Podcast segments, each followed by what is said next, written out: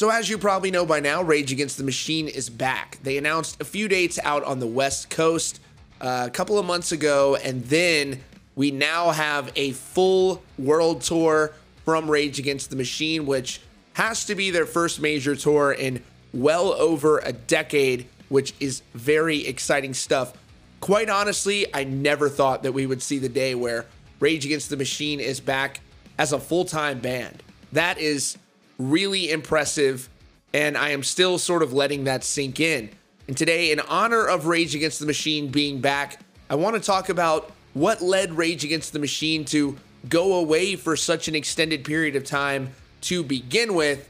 And as we celebrate Rage Against the Machine's rich history, it's an interesting look back at what kept them from us for all these years. So here are the dates. They're starting on March 26th in El Paso, Texas, going all the way to September in Poland. I'm sure there may be some more dates for that. So over the last couple of years, the members of Rage have been very outspoken and very much self reflective about what led up to that split with the members, which did end up giving us Audioslave, which is definitely one of my favorite bands of all time.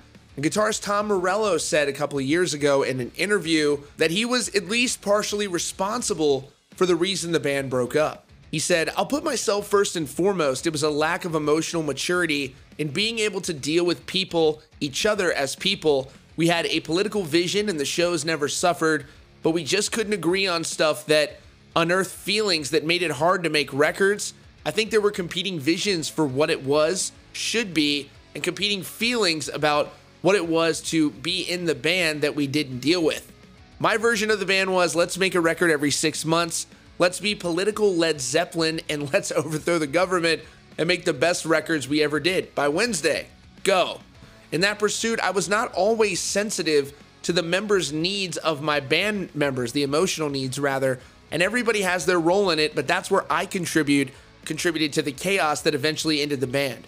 But I will say this, my glass half full version is for a band that had extremely combustible elements to be able to have made four records, to be able to play the shows we did, I think it's a miracle. That's Tom talking in a 2018 interview, and the band did reunite a few years after they broke up for a 2007 Coachella performance, and they did a few very sporadic dates after that, but nothing since. And now we have the most activity from the band in probably 10 to 15 years. Here's an article titled The Last Days of Rage, taken from Rolling Stone, that chronicled what was going on at that time. And it says On the morning of October 18th, guitarist Tom Morello of Rage Against the Machine got a phone call from vocalist Zack de la Rocha, who told Morello he was leaving the band. There was no room for discussion. The single, the singer issued a press release announcing his exit later the same day. He tried to call everybody that morning, Morello says a few weeks later. Just got me. De La Rocha also contacted bassist Tim Commerford, an old friend from grade school, but did not connect with drummer Brad Wilk.